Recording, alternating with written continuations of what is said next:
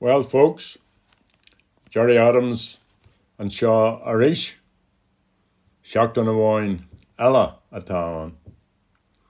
Just a few quick words about my old friend Tom Hartley.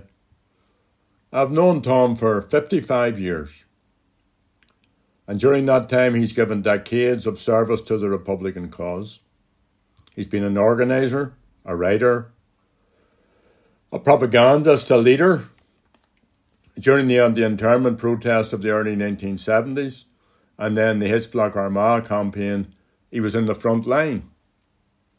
Tom was chair of Sinn Féin in Belfast and then during the hunger strikes in 1980 and 1981 he was head of the Sinn Féin prisoner of war department, ensuring that we had a line of communication with the prisons. In the 1980s, Tom was Ard Rúnaí of the party with the development of the Sinn Féin peace strategy, Tom, along with Jim Gibney, led our efforts to engage with political and civic unionism and with the Protestant churches, and they were ably assisted in that endeavour by Mitchell McLaughlin and others. And later, Tom became a popular Belfast City Councillor and Mayor of the city of Belfast. Among Tom's many talents, uh, a bodhrán maker and a player par excellence, with a fine taste for good food and fine wine. He's also a historian who's written about the people and history of Belfast through his fascinating books on the city cemetery, Milltown Cemetery, and Balmoral Cemetery. Tom decided many years ago, decades ago, that the Republican history of the city of Belfast, often ignored by the more established institutions, needed to be told and preserved so Tom became a collector. Posters, leaflets, badges, publications, books, speeches. In fact, anything that wasn't nailed down would find its way into the Linen Hall Library for the perusal and preservation of this and future generations. Mostly Republican, but his collection also reflects the differences of opinion and politics within our society. In 2016, the Ulster Museum began its Collecting the Troubles project. It's actually called Collecting the Troubles and Beyond. And Tom donated 2,000 objects, 2,000 articles to that endeavour. And last week he opened his own unique collection, A Collector's Story. And at a well attended event, he said, If you're not seen, you're not heard. When you're not heard, someone else will steal your voice, either distort or silence your narrative. So, folks, take the time to go to the Ulster Museum. You won't be disappointed. Tom has made an invaluable and innovative contribution to the storytelling of Ireland. Well done, a chara. Back in the day, and Tom was probably one of them, but back in the day, my generation, or most of us, yeah, Tom was, he was fond of a cigar. Most of us used to smoke. And it was a social thing to do at that time. Gallagher's Blues, Park Drive, Woodbine, they were the fags of choice. Some shops actually sold them as single cigarettes. Some were also available in packs of five. So I came across an empty packet of five Woodbine recently and that sparked memories and a regret that I had ever smoked. It was all Joe McGee's fault. Joe was a neighbour and a childhood friend. He's still my pal to this day. He lives in Australia now. He introduced me to nicotine. Later, when he joined the Merchant Navy, Joe brought home duty free Capstan, Benson and Hedges, Marlboro. I think the Marlboro cigarettes featured a cowboy in its adverts. He also brought Peter Stuyvesant and Camel into our lives and into our lungs. Once he got very arty with uh, a Gauloise Bleu before descending to rolling his own. Rizla uh, cigarette papers wrapped round golden Virginia tobacco. There was even a little machine for rolling cigarettes complete with filter tips. When Joe and I started smoking, the now familiar filter tip cigarettes weren't so popular. Trips to Dublin introduced us to Sweet Afton and Major extra size, along with Carroll's number one. It seemed everyone smoked in those days. In the current smoke free era, it's hard to imagine how smoggy public places could be back then. Talk about smoke filled rooms.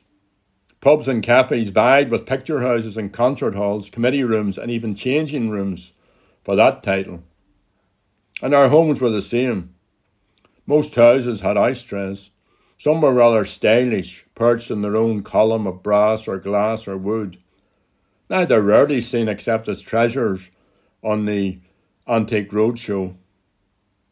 Nowadays, smokers stand outside in doorways and little shelters, like banished children of Eve, clustered together in all types of weather, having a wee drag. Or a wee drag, as they say here. I'm told that romance often flourishes in these close encounters. I used to smoke everything. Everything legal, that is. Cigarettes, cheroots, cigars, the pipe. Sometimes all at the same time. Well, not exactly all at once. My mouth isn't that big, contrary to the claims of the usual jealous detractors and begrudgers. But then I caught myself on. I started to try to give them up. I did it so many times I got good at it. Sometimes when I was trying to stop, I used to take a few fags and a packet and carry with them carry them with me in my pocket.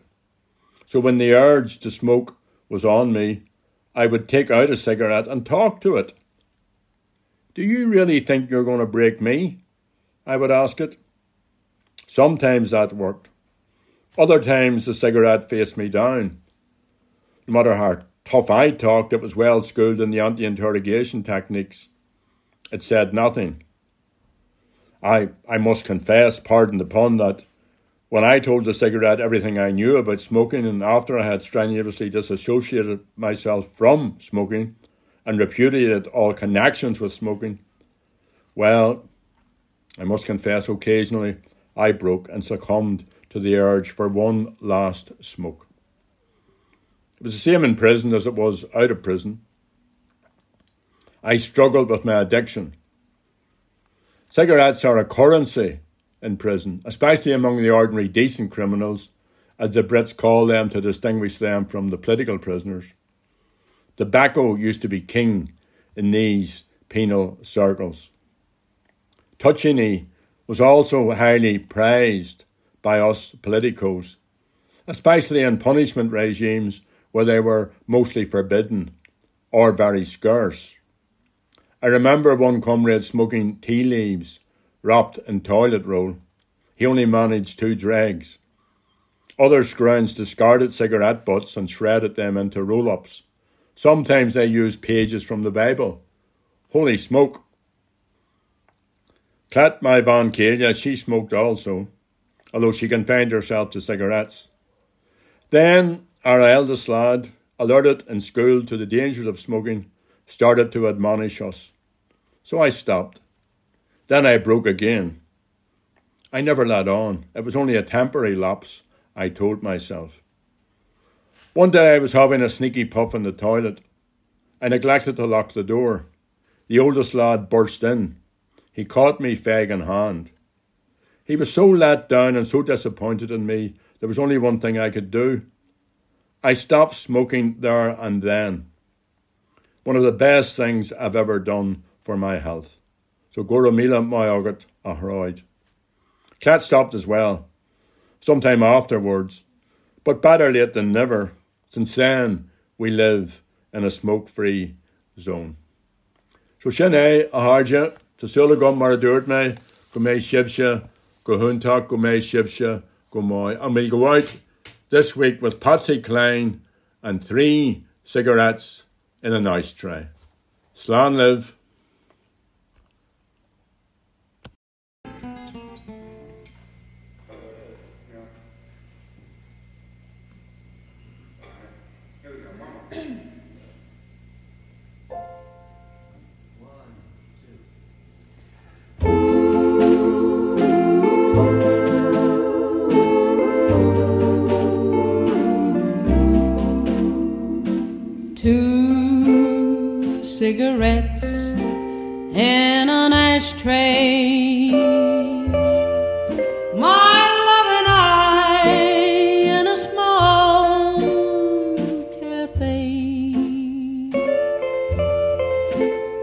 Then a stranger came along, and everything went wrong. Now there's three cigarettes in the ashtray.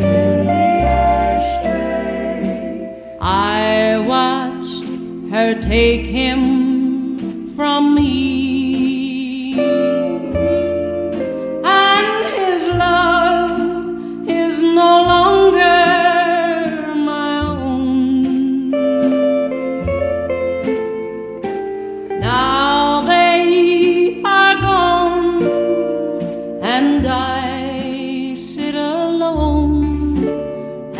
watch one cigarette burn away.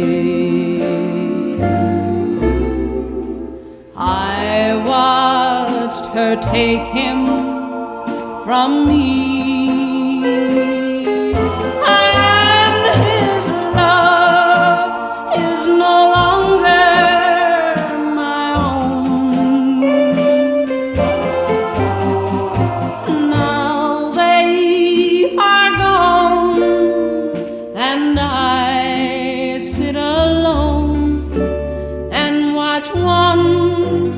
Say goodbye.